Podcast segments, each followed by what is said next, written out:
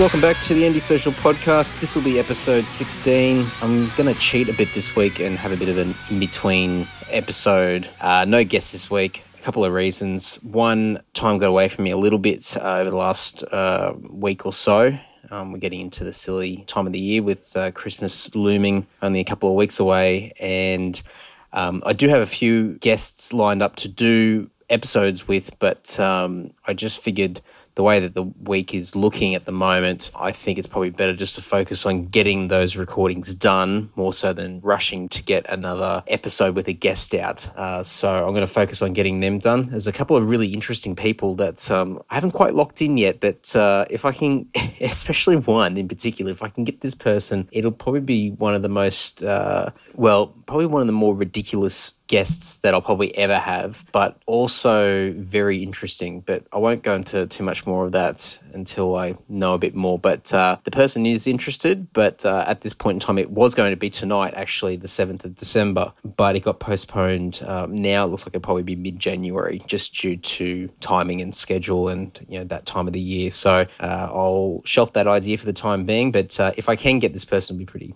pretty crazy. So I thought just to keep the podcast moving, keep the momentum going, and keep some content out there, I thought I'd put together a little bit of a rant episode and touch on a couple of different things just so you know, there's at least some content out there. So if you get in here, this fantastic. If you don't, well, whatever. So it's something out there that you can listen to and hopefully get something something out of it, or even just a bit of a chuckle, or feel the need to blast me on social media if you think I'm full of it. So there's two sections to this particular episode, and I'll get the rant out of the way first, and then I'll focus on the second part of it. But there is a common theme here, and it's all around flying and it's being at airports. And we've just finished our plane to win tour, and we do have one more show. Actually, I will plug uh, one more show. The last show of the year is uh, the small ballroom in Newcastle on the 19th of December. Uh, it's a Saturday, and we're playing with a whole range of bands um, up in Newcastle. That'll be our last show of the year, so definitely come out and, and see us play uh, before we go into hiding for a few months to uh, do a bunch of recording and all sorts of things and prep ourselves and get ready for Prog Power in September next year. Uh, that's not to say that we won't do any shows in between, but at this point in time, Prog Power is our main focus um, to get some other things going behind the scenes as well. So we'll um, we'll definitely reveal more as as the months progress. So uh, that last show is in uh, a week and a half or so. So if anyone is listening that uh, is either in the Sydney area or uh, a bit north of Sydney, um, heading up towards Newcastle, by all means come along and uh, and check us out, and should be a good night. Uh, but going back to what I was saying, the, the tour finished, and uh, you know, it wasn't a huge tour, but we we did a fair bit of flying, and um, I think on average per year, I probably do I don't know about thirty to thirty five flights a year, and it's not a lot compared to um, a lot of other people that are sort of within the similar circles that that we're in. But I guess it is still probably above average for for the average person out there. It's funny with flying, especially when when you're a kid and you first go to the airport and you have that whole experience, and and especially for people that probably fly once a year or or even less than that, once every few years, it can be quite an exciting place. It's there's a lot of energy, a lot of buzz, there's a lot of people, and usually the reason for flying somewhere is for you know for an event or for a particular positive purpose, whether it be a holiday or you know like uh, some people they travel to see bands play, they go to to Europe and go to the festivals or you know weddings or anything. So it's usually a lot of great feeling and excitement and anticipation, and the airport sort of adds to that uh, that whole experience because it's a very it's a very unique uh, sort of place when you think about it compared to other areas that you would normally associate yourself with and and and um, it's, it's it's a very unique place. There's a, a, unique social buzz around an airport because it is quite high volume. There are particular things that you see when you fly more often, that kind of takes the buzz and the excitement away from it. And, you know, some people could say it's the long waits, it's the, the amount of people, it's the expensive food and drink and whatever else that's uh, sold at the airport. It could be the fear of flying, it could be, it could be anything. But there's particular things that we've picked up, and especially for me, that uh, just constantly show every time you go there. And whether it's a case that you're just experiencing it more so from people that are flying for the first time or people that just don't care or have got no awareness of themselves or or more awareness of other people around them more so than anything else. So um, I thought I'd put together a top five of uh, the the top five don'ts at the airport. Don't do these things.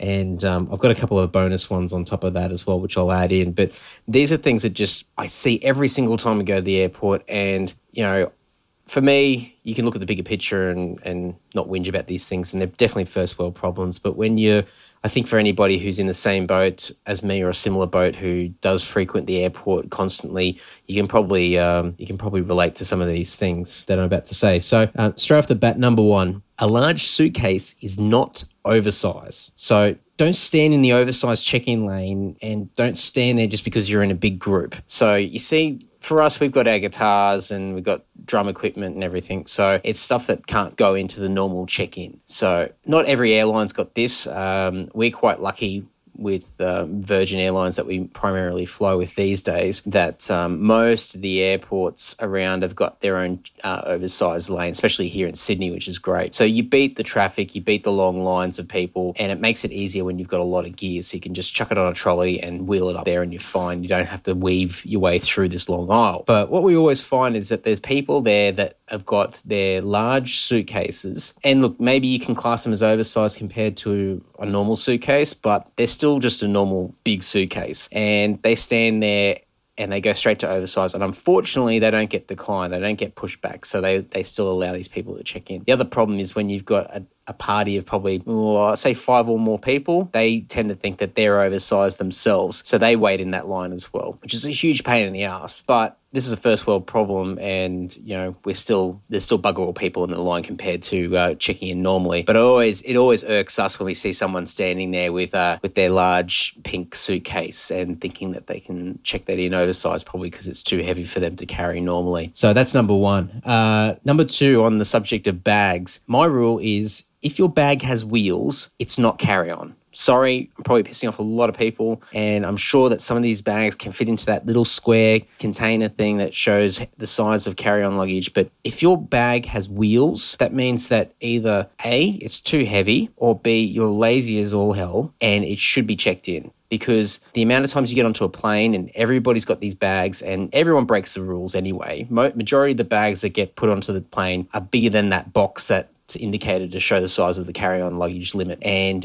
if you can't pick your bag up above your head to put it in the oversized compartment, then it shouldn't be on the plane. Now, I don't care if you're 70 years old, it doesn't matter. You check that in. And it's just the most irritating thing that you can possibly think of because it's not even a case that you run out of room, which happens quite often on flights, but the amount of hassle and space that it takes up, especially when people are trying to go down those aisles and they're trying to lift them up, they drop them on people's heads.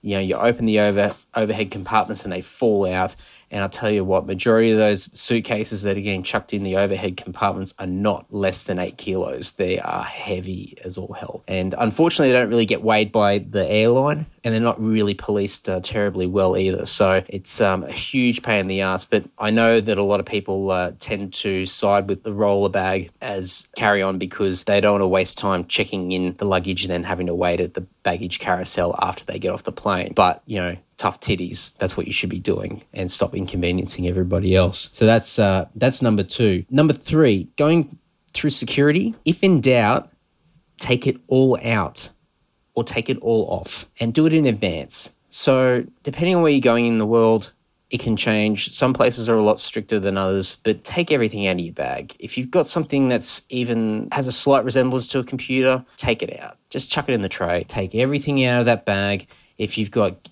guitar gear, take it out. If you've got deodorant cans, take it all out. If you've got drinks or whatever, take it all out. If you've got boots with potential steel caps, take them off. If you've got a belt, take it off. But don't do it in the line standing right there when you're about to go through the security area. Take it off and do everything before you even get to the first table where the trays are. Get prepped and get ready and don't hold the line up when you're stuffing around. When you go through the security thing and it goes off because you've got metal on your steel and you realize that you've still got half your jewelry all over you wrapped around your neck and all over your arms, or you've got your belt on still, or they keep pulling your bag back through because you've still got crap in your bag that you haven't taken out. Just take everything out. And it might be a pain in the ass that you have to pack it back in, but you're still going to get through quicker than taking the risk and seeing whether you get through or not. And I'll touch a bit more about uh, about that carry on bag um, a little bit later. Number four is don't panic the plane's not going to leave without you if you're already at your gate. So if you're standing there at the gate and they're calling to say that they're going to start boarding, don't start pushing to try and get to the front of the fucking gate. Just wait. They usually call out your rows or your sections. Just chill out because you've got an assigned seat. No one's going to take your seat. The only thing that you may have to worry about is your overhead compartment where your luggage is. And to be honest, if you're worrying about that, then chances are you you're carrying too much onto the fucking plane anyway. So you just need to chill out and know that there are multiple calls and you can really wait until the very final last minute if you really wanted to. So don't panic. Don't get annoyed when other people don't move and they start don't get up or you know you can't get to the front and someone's dawdling in front of you. Everybody's getting onto the plane and the plane will not leave without you if you are at the gate and you're there ready. So just relax and chill out. And number five, once you're on the plane, don't shove people to try and get to your seat. It's not a race. You don't need to panic. As I said before, you've got an assigned seat, so you're not going to lose the seat. You just walk. Walk and stop. Walk and stop. When people stop to put their stuff in the overhead or they go to sit down or whatever, just stop wait. You don't have to push past them, just wait. No one's going to get shitty at you because you're not moving past them. Just wait and just let people get into their seats. There is no rush, there's no need to panic whatsoever. And it's the same when the plane lands and you're trying to get off the plane. Yeah, okay, you might have a connecting flight, but pushing through people is not going to make the trip any quicker. It's not going to get you off the plane any quicker. Just relax and wait if you're really concerned about connecting flight, then call the buzzer when the plane's about to descend so that at least the flight attendant knows that you've got a connecting flight and they can let you know what the best thing is to do. So at least you've got a strategy by the time you get off the plane. But don't push through people. Don't stand there with your head crouched underneath the overhead compartment desperately trying to push through the person in front of you to get into the aisle so you can jump up and get to the bags first. And those dickheads who jump up when the plane hasn't even stopped moving and they're trying to get their bags out, just calm down.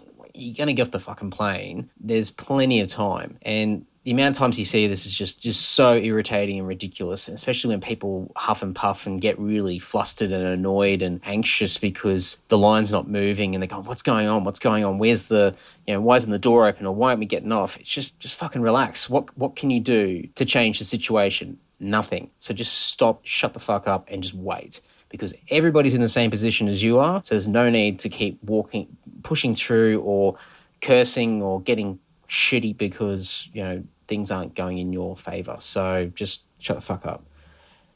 So they're my five that I thought of off the top of my head that I've noticed uh, quite a bit um, just on the last few flights that we've had of this tour. I've got a few bonus ones which uh, I've just thought of off the top of my head, which I thought might be um, worthy of, of mentioning. I did um, mention the seatbelt thing very briefly. Not that it really matters terribly, but the light's on for a reason. Just fucking keep it on until the light goes off. Just follow the rules. Why do you have to break them? Why do you have to t- take the belt off before the light goes off? If there was any issue with it, then you know they wouldn't even have the light on for that long. So just wait. Wait until the engine's turned off. Wait until the belt light goes off, and then take your belt off. Because as soon as you start unclicking the belt, then everyone goes into a mass panic and there's this massive rush to get off the plane. Just chill and wait for that light to go off. Um, Mark Furtner, shout out to him because he's uh, notorious at doing this and likes to do it just to piss me off. Another big one, which we haven't had on this tour, but we've definitely had it in the past, is delays due to weather or like an outside, you know, something outside of our control, whether it be a mechanical issue or something like that, or there's been a delay with an inbound flight or something like that. And just people getting really shitty at the ground staff because the plane's not leaving on time or there's been a significant delay or a cancellation or something like that. And just people going off at the ground staff. Now, I understand that people have important things that they're trying to get to, and probably things that mean a lot to them. Uh, you know, whether it be you know a family event or festival or a concert or a holiday or whatever it might be. But in the end, you can you, you can only control what you can control, and by abusing and going off at the ground staff at the gate or at the terminal at the check-in counter or whatever it may be, is going to do jack shit. So once again, shut the fuck up and just wait for the announcements and see what happens. There's no point. There's no point whatsoever. It just it just gets more and more people more riled up. You get more and more upset yourself. To me, even in the worst case scenario, which we've had before, where we've been ready to go to and play a show interstate, and we've actually, I think, well, it was a few years ago. We were flying down to Melbourne and we're playing I don't know where we were playing in Melbourne, but uh, beside the point, we were actually we were playing the Corner Hotel. Anyway, we were flying to Melbourne and there's massive, massive thunderstorms um, over Melbourne, and we actually flew and we were about to start our descent, and then they said we'd have to circle for quite some time until hopefully the storm would pass so we can get down safely. And we continued to circle, and they said, look, there's going to be another 20 minute delay, and you could hear people getting shitty on the plane. And then they said, look, we're going to have to fly back to Canberra because you know, we're, we're not going to have enough fuel and the, it doesn't look like the storm's going to pass anytime soon. So we're going to have to go, go to Canberra, we're going to have to land, we're going to have to fill up, and then we'll fly back to Melbourne. So you can hear people like getting agitated and, and swearing and whatever on the plane. But, you know, you sit back and you just go, well, that, that sucks, but, you know, what can you do? So anyway, we're halfway to Canberra and then we had another announcement saying Canberra airport is full because all these planes are flying to Canberra to do the same thing that we're doing. So instead, we're going to fly back to Sydney and land in Sydney so we can refuel. So we're pretty much going back exactly where we were coming from. And so everyone's getting shitty again and then we finally land in sydney and we and thinking that we can just sit on the plane and wait they make us all get off the plane and stand around the gate and wait and we wait and wait and wait and people are getting more and more agitated. And there was announcements and they're saying look you know we can only do what we can do. The storm hasn't cleared yet and there's a lot of traffic we have to wait for our queue there was planes before uh, ours that were that were delayed already so we have to sort of try and keep it in order and eventually they just said look unfortunately, just due to timing, we have to cancel tonight's flight. We don't have another scheduled flight that we can put everybody on just because of the number of people um, that are already trying to get to get to Melbourne. And you should have seen everyone. They were going off. People getting really shitty, and they were going off at this ground stuff. And there was some guy that was just going, "What are you going to do about it? I've got a Bucks night that I'm trying to get to. You're ruining my night," and blah blah blah. And I want compensation. You know, the usual opportunist or uh, over entitled douchebag. And, you know, the ground staff, uh, you have to feel sorry for them because they customer service sucks in general anyway, and it's a it's a hard thing to deal with the general public, and especially when there's a testing time where people are getting challenged. You got to commend it to them and just pay a lot of respect to to what they have to put up with, and try and keep their cool through it. But for us, it was quite stressful because we had a show that, that night, and by this stage, I think it was like six or seven p.m. at night, or maybe about six ish or something like that. So suddenly we thought, well, that's it. We're not making it down. So there's no other, no other Virgin flights. And then luckily we went up to uh, back up to the check-in area, and we went to uh, Jetstar, the other airline. Uh, competing airline just to see if they had any flights, and that luckily they did, and um, we were able to purchase new flights, which cost us a fair bit of money, and um, but it guaranteed us a flight to Melbourne. We got in, got a taxi, taxi took us straight to the venue, and we got there within like 20 minutes before we had to get jump on stage. It was just perfect timing, and it was a crazy storm. I think the venue itself had flooding, and um, luckily the show still went ahead. And um, it was, you know, it was a it was a crazy afternoon, evening, but we still managed to make it down there. But I think even if we couldn't, I mean, there's only so much you can do, and there's only so much, you know, cursing that you can you can make, and and you can only get so shitty with it because it's all outside of your control and nobody uh, it's nobody's fault. I mean in that case it was just mother nature. I mean what, what do you do? There's just nothing you can do. So i always remember that that particular moment where people just were just totally unreasonable and just treated the ground stuff like shit. Like they were just just plebs and and like they were criminals even to a degree. It was just these people were getting so offended and and entitled that they were just causing grief for, for the people at um, at Virgin. So it was a it was a real shame just to see uh, see douchebag humans just uh, showing their showing their true colors. So um, that's a big thing for me, and and I'm I'm a sucker for it at times when you know I'm getting tested by ground staff. Sometimes when ground staff are not having a good day and they're a bit short. I tend to uh, to to take the bait sometimes and and snap back or get a little bit smart and run my mouth. But um, usually that's six o'clock in the morning when I've had an all nighter and probably still drunk and the ground staff don't want to deal with me anyway. But um, I think the general rule, where possible, is you just just don't abuse the staff. Don't don't be rude to them. Be cool. Be relaxed. And even when they are not in the best of moods, just rise above it because they've got a shit job. I don't there's nothing glamorous about being an attendant or working for an airline or working at an airport. I don't think. You're dealing with every person under the sun. You're dealing with a high volume of people every day. You're dealing with all sorts of scenarios uh, and a lot of negativity, especially when things don't go to, to, plan. And because it's such a high volume environment, a lot of people are anxious all the time and pan- and they're panicking, especially for people that don't fly often because they don't know understand the process. They don't understand where they need to be. They're always checking the time and they're very easily irritated. So the ground stuff have got a lot to deal with. So even those times where they are a bit short and rude, that's that's a challenge that I constantly have where I have to rise above it. But um, as a general rule, overall, I think you just need to need to be as cool as you can with with the ground staff because they definitely got a hard job. And on the back of that, just be polite to everyone that works at the airport. You know, whether it be the air, anyone that works for the airline, the security, anyone that works in the hospitality businesses at the airport. Once again, they're all dealing with a lot of people constantly flying in and out and various um, backgrounds and personalities and, and whatever. And um, you know, security notorious, I think, anywhere in the world of uh, being quite ruthless or just very short and blunt, and, and they're dealing with a lot of stupidity just every minute of, of every day that they're there. And um, if you can try and be cool and prep yourself, like I said earlier, with going through security as an example, uh, it just makes life a lot easier for yourself. But sometimes they will even show their appreciation as well. And it just makes the whole process smoother. It gets you through quicker. All these things get you through quicker. If you just have a bit more awareness about yourself and not be the center of attention, then you'll you'll tend to get a better experience and you won't be as stressed and overwhelmed and, and inconvenienced um, if you're able to just to keep calm and get through um, without any fuss. And I'll probably on the back of that again, so I'll just keep going on the back of everything here. Don't stand in the middle of the walkways with your luggage. So whether that be a check-in or the gate or you know wherever else or in the aisle, just if you're going to stop, and this isn't like this is anywhere. If you're in the city and you're walking around, or you're at a train station or wherever it might be, if you're walking, you need to stop to whether either check your phone or check a map or whatever it might be. Don't just stop in the middle of the thoroughfare. Don't just put your bags down and stop. Walk over to wherever a wall is, get away from the traffic, stop, and then work out what you need to do. I see so many people walking off escalators and stopping right at the bottom to put their bag down or to put their bag down to pull that fucking handle out of their roller bag. Just keep carrying that bag off the escalator and walk off to the left or to the right and then pull your handle out and then keep walking.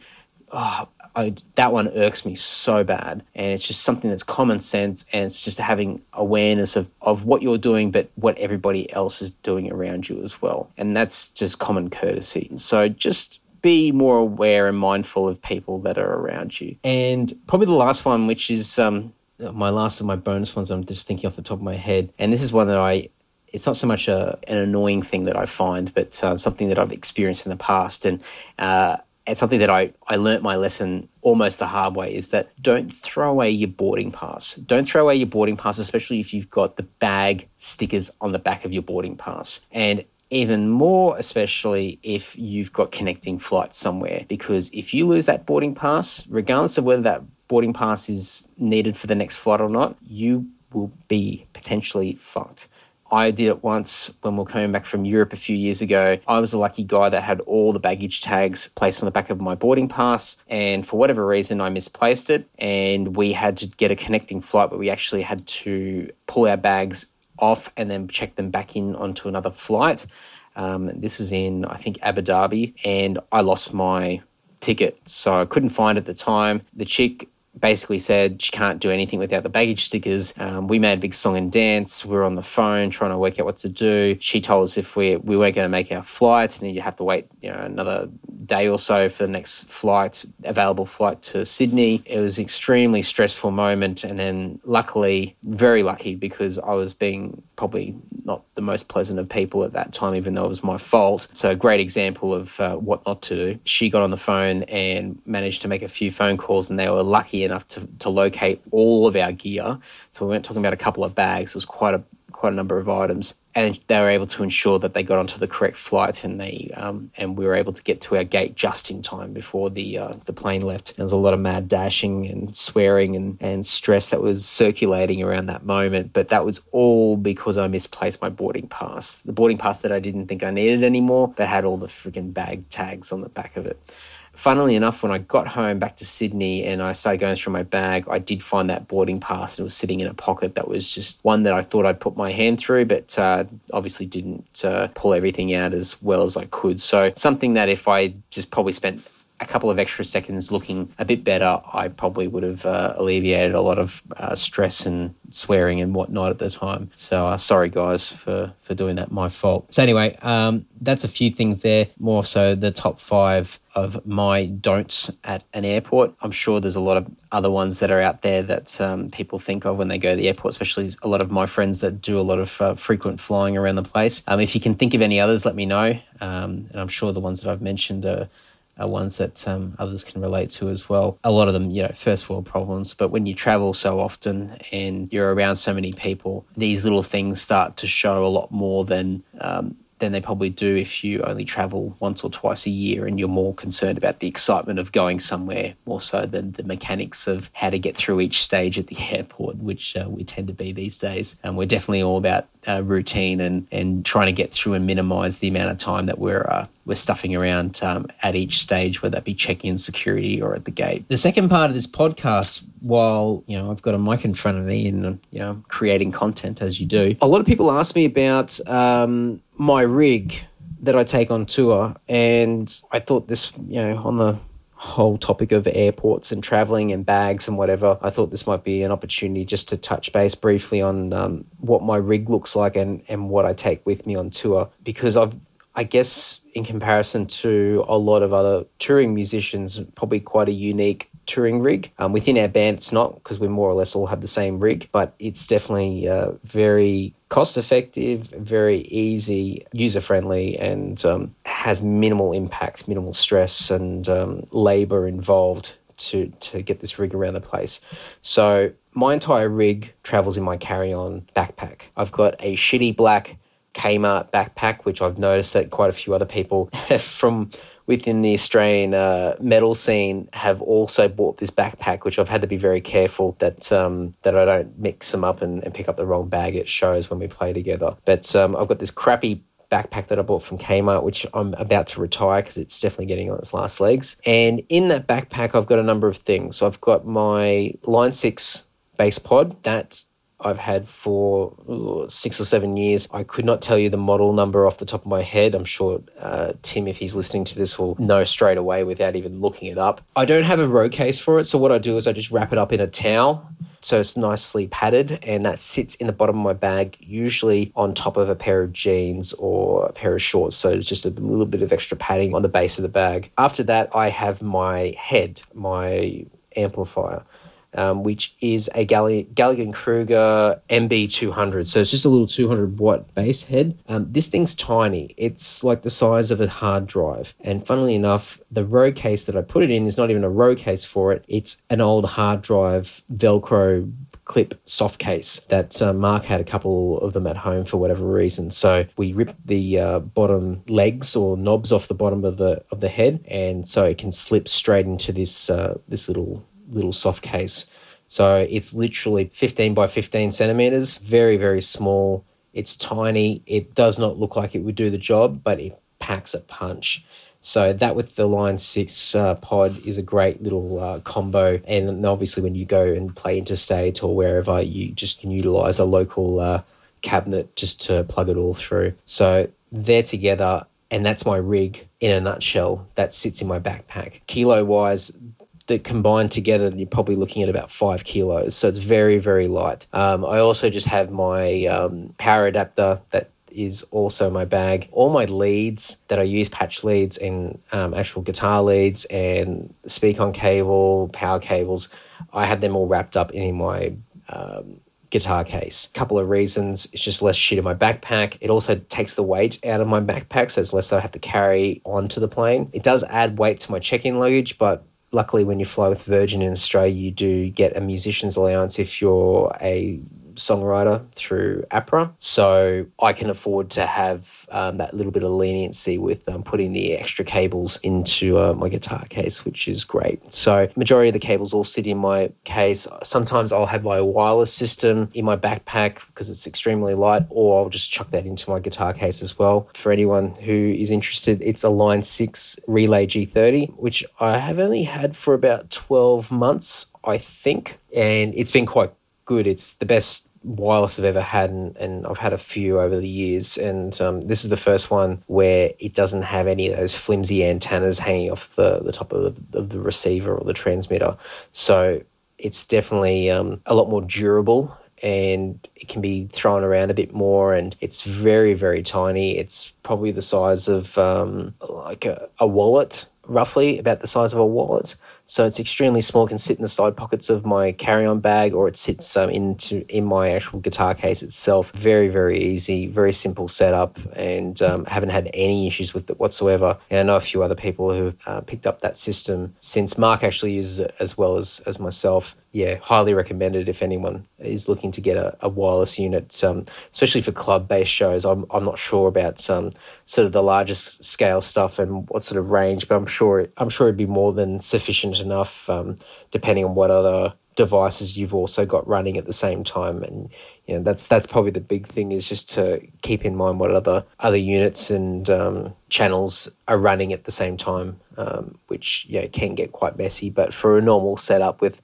with a with two or three guitars um, running wireless and maybe a mic, then it's it's more than sufficient. These um, G30s have six channels, I believe, so you do have a little bit of flexibility. Um, it's not anything crazy, but um, it definitely gets the job done for the majority of the shows out there and for most musicians, so it's quite good. Other little silly things that I have in my bag. Up until recently, I would have um, the tour itinerary. So every tour, thanks to Dan, who was our um, old manager, he used to have a template tour itinerary that he always put together when we went away for shows that just outlined um, when we all needed to be at the airport, all the flight details, where we had to be, where we we're going, addresses, contact numbers, times as far as sound checks, line checks, load ins, set times, etc. It was all in the itinerary um, to a particular format, and we've more or less kept that for the last almost 10 years. So I'm the one that puts together them every time we go away for shows, and um, I, would, I used to print them off, but now I just keep them on my phone along with um, any what used to be printouts for hire hire cars or hotels or any or other transport or whatever it might be. But that more or less all now sits on my phone, apart from a couple of odd things that I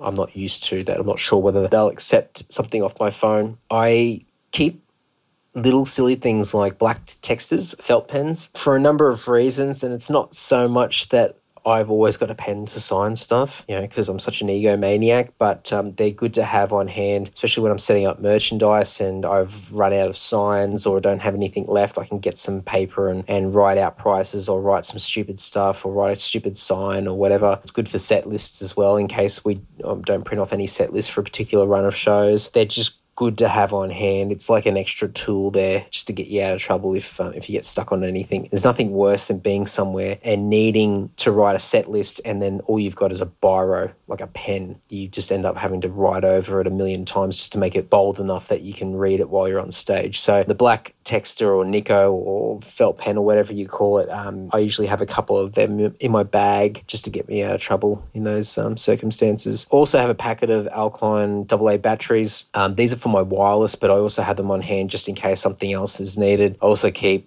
a bunch of extras in there because Mark always forgets to get his own and and on the odd occasion maybe Tim might need one as well. So it's just good to have some extra ones there and not have to worry about scrambling to find a convenience store to buy batteries for wirelesses or whatever else we decide that we need to chuck batteries into. So I always ensure that I try and keep a few of them. They say not to put batteries in your backpack on carry on, but I've never had an issue with it. So until otherwise, I just keep doing it. The what else do I have? I've got Dettol hand gel, a great little uh, thing to have when you're running around, especially um, using a lot of public restrooms where there's no soap. For whatever reason, I, I cannot understand how a public restroom can't have a $2 container of soap, little pump thing in there. But for whatever reason, reason people are assholes and they don't give a shit about hygiene and they make sure people don't put, uh, especially in pubs and, and venues, for whatever reason, it's just, you know, they're tight asses and they can't spend $2 on, on hygiene to look after the people that are paying money to use their venue. But also, you know, sometimes at airports as well, for whatever reason, the dispensers broken or has run out and you just have to sort of wash your hands with water and the dead Dettol stuff is is a godsend because it's just so many germs around and sometimes you should just been carrying gear. You get that sweat and the shit off the handles of the of the equipment and whatever it might be. So the dead Dettol stuff can be quite good. I've just got general pens biros and whatnot just in case I have to write anything down or just feel like I don't know writing something. I've got just generic flyers and business cards that um, for the band and for the podcast and all that, which I always just keep a few in my bag just in case I strike up a conversation with somebody in transit somewhere um, where I normally wouldn't have all my stuff on hand. So it's good to have that. I used to carry a few promo CDs as well when we had some um, available, but um, they're all gone now. So, but the flyer and the business card are quite good. It's just a little memento just to pass on to somebody if you've had a had a good conversation and just something that they can look into further if they feel uh, feel the need to later on. Always carry four or five magazines and probably a book as well. Magazines are usually, I don't know, something like World of Knowledge or Nat Geo or um, Strange Geographic or New Scientist, Time. I don't know, something that's relatively interesting and informative, um, and then whatever book I'm currently reading at that time. If it's something that's really thick and a hardcover, then I won't bother. I'll just grab a smaller book that I haven't started yet to read. But I've got like a pile of 40 books that I haven't even got through yet, so there's always more than enough reading material. But always bring four or five magazines because Mark usually gets into them and, and reads them on the plane as well. So always catering for the for the other guys especially when on, on those longer flights, just to keep everyone occupied. What else do I have? I've got wet wipes. They don't usually come in handy too much unless you're doing more of a, a longer run of shows. If um, and you just can't get to a shower. It's just something just to keep you relatively fresh until you can get to the next spot where you can actually properly clean yourself. Especially for me, I just get so oily, so the wet wipes are quite good just to just to take the edge off and make you feel half human. What else do I have? Uh, probably the two other things that I've two final things I can think of off the top of my head. I think it's called a Cygnett. Um, I think that's the brand. I've probably completely butchered that, but it's a battery um, phone charger. So it's just this battery brick, um, rechargeable battery, and um, you can get them from JB. I think they retail for about um, well, the one I've got um, 11,000 milliamps. So it's quite tank. It's it, it, it can you can get a lot of charges out of it. I reckon you could probably get several full charges out of this brick without recharging the brick itself. It's heavy, but it's not ginormous. It's not overly heavy. Um, so it's probably I don't know a kilo maybe, but it's an absolute godsend. I used it in the States and it was the best, especially when I just didn't have time to stop and plug into an outlet or just couldn't find an outlet. It was just perfect for, for that. So um, I take that with me everywhere now. It's, it's really, really good. The only downside to it is that it takes a long time to recharge. So you definitely have to plug it in and just leave it overnight just to give it a really, really good charge. But um, as far as charging your phone, the phone can charge relatively quickly from from the battery itself. So it's um it's definitely highly recommended. They can be a little bit expensive depending on the size that you get from JB. But uh, if you do know anyone that works for JB or you work for JB yourself, then the discount is quite significant. So uh, definitely make friends or or sweet talk one of your mates that works for JB because they'll get a great um, employee discount. I think it'll go from somewhere like eighty dollars down to about thirty. Highly, highly recommended to do that if you can get away with it. And the last thing, which is a bit of a joke, really, because I've never used it, is I've got a gym membership for Anytime Fitness, which uh, for people that aren't in Australia, it's just a 24 hour gym um, that you can just access. Well, no shit, you can access it 24 hours a day. Duh. I've just got a little access swipe card thing, and I always have it in my bag just in case I'm in the vicinity of a gym and I've got idle time, which has never happened and it probably never will happen. And I like to think that um, there'll be this opportunity where I'll have time to waste and, and I won't know what to do. And there will just happen to be one of these gyms um, across the road or just around the corner and I'll be able to go there and work out, which, um, yeah, good luck with that actually happening. But I live in hope and it's in my bag anyway. So it's, it's like the old Boy Scout thing. Um, it's better to be prepared than and uh, then feel sorry for yourself later on. So um, they're the main things in my bag. There's usually other little shitty things in there or tiny things. Like I, I usually keep a few loose picks in there um, just in case I lose um, the other ones that are in my case or uh, in my wallet or whatever it might be. Um, and then I don't know, it's just, just other rubbish that sits in my bag that is probably just accumulated over the months that I haven't bothered to clean out properly. Probably one thing that someone might be able to argue this point or at least uh, challenge it. One thing that I don't put in my bag, which I've had grief with in the past and I've just learnt not to bother taking the risk, is gaff tape. Now, anyone that is a musician or works in the music industry as far as you know live entertainment goes, everyone knows how valuable gaff is. Gaff's not cheap to buy, so you're usually paying like, I don't know, 15 bucks a roll for this stuff. It's great. It, it will it fixes almost everything. And it's just an absolute necessity to have as a touring musician or as someone who's road crew or anything of the sort. And I've unfortunately had rolls of this stuff confiscated off me because it's gone through security in my carry on and they won't let me take it onto the plane because, well, I guess it's probably a weapon or something that can be used to restrain people with, you know, whatever. So, um, I learnt my lesson from that, and ever since I just pack the um, gaff into whatever check-in luggage it is, whether it's inside my uh, guitar case itself or it's sitting in another bag, merch bag or whatever it might be, just because it's just not worth it. Not when you're paying 15 odd dollars for a roll of gaff. This stuff's gold and you really have to keep an eye on it even when you're at shows because the stuff just gets picked up by anybody and disappears very quickly. It's just it's fantastic stuff and, and anybody who plays in a band or tours or, you know, is road crew or works in a venue definitely understands uh, the gold that is a, a roll of gaff tape. So anyway, that's enough of me um, crapping on. I just thought I'd give you a little bit of an insight as to what my rig looks like, and then I guess the other shit that um, I carry around in my backpack. Overall, it's relatively light, and it definitely keeps under the the weight limits that um, that the airlines ask for with carry on. So it's very very um, non intrusive and um, minimal effort, minimal stress. It's all my back.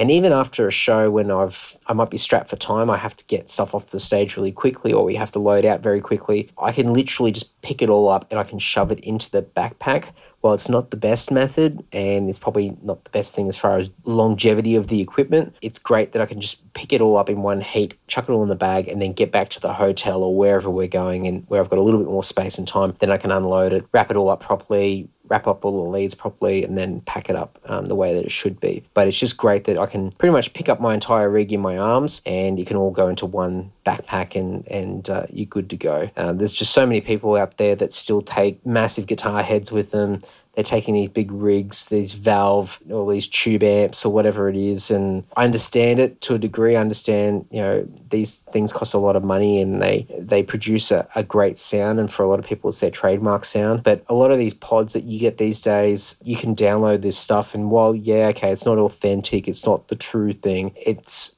it just takes away so much stress and so much worry and it just looks ridiculous when you rock up to the airport and you've just got especially those bands that take like several guitars with them on tour. I mean, unless you're playing bigger venues where you're you're averaging probably you know, thousand capacity venues a night, where you, your touring budget's a little bit bigger and you can justify different tunings and different guitars during your set and whatever, and you've got an actual proper rig, you know, rack mount system and whatever, then yeah, you can get away with that stuff a bit a bit more. But um, you know, if you're just a normal club touring act, you don't need that shit. None of that stuff's necessary. There was even one band that we played with in Perth, who I won't name, but anybody who's listening who uh, may be vaguely connected with uh, with the, the, the, show that we played, or maybe just um, know the, the, show that we played earlier in the year in Perth, will be able to connect the dots. But this band traveled from the East Coast over and they brought like entire rack mount systems with them with these giant guitars, and it was just out of control. And, and look, you know, they they had a relatively good sound, but it was just totally unnecessary. And they would have paid an absolute fortune to lug all that stuff across the country just for a half hour set that they played. And um,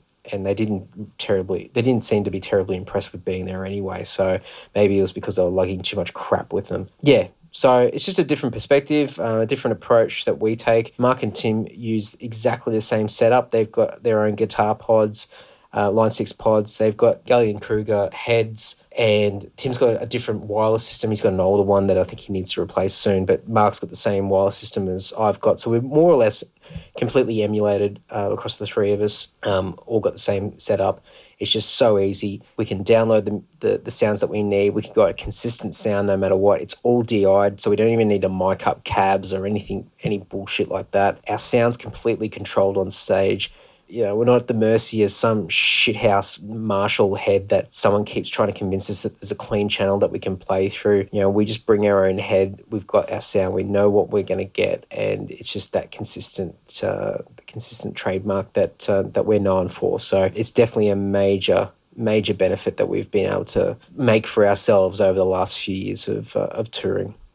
So anyway, um, that's it. Enough ram- rambling on. Uh, I've got a few more recordings doing this week, uh, as I mentioned before. And so hopefully, if all goes to plan, I'll have another episode out next week. As always, jump onto the Facebook page, like all the posts, just do that general sort of activity on social medias just so the stuff gets shown to more people. Jump on iTunes, do a rating, write a one liner, just say how amazing everything is. And, um, yeah, just spread the word. I mean, don't spread the word about this episode because it's just rubbish. And if, if you're still listening to this, then fuck, just find something better to do. But, you know, all the other episodes that I've done to date, if there are particular things that are interesting that you might uh, think that a mate or somebody you know might uh, think uh, is something of interest, please pass it along. Um, I definitely want to spread this out to as many people as possible, and uh, there's a lot of cool things on, on its way as well in the future. So, anyway, enough rambling. Uh, until next week, cheers and speak soon.